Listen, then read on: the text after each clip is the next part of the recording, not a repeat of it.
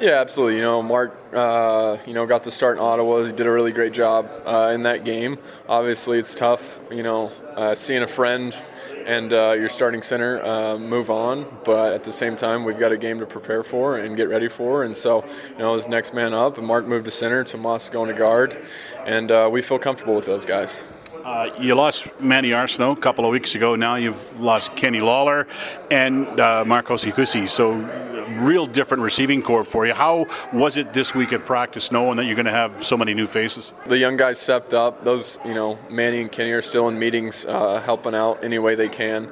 Uh, you know, it's different when you've got you know two guys like that that still care uh, to stick around and help the young guys out, prepare them any way they can, and it's just a testament to you know who they are as as uh, football players. Do you rely on the guys who are still here? I'm, I guess in in particular, Derel Walker, who looks like he's moving inside into Kenny's spot.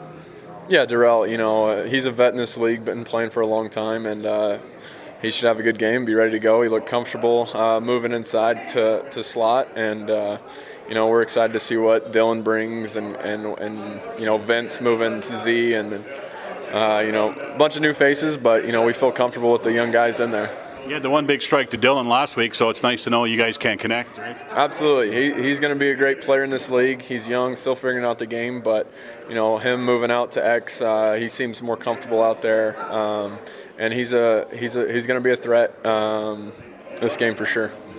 And uh, behind you at, at, the running back spot, obviously Ante Milanovic-Litre is going to be there as well. But Kevin Brown joined the team this week and looks like he's going to see some time as well. What have you noticed about him in the, in this week of practice?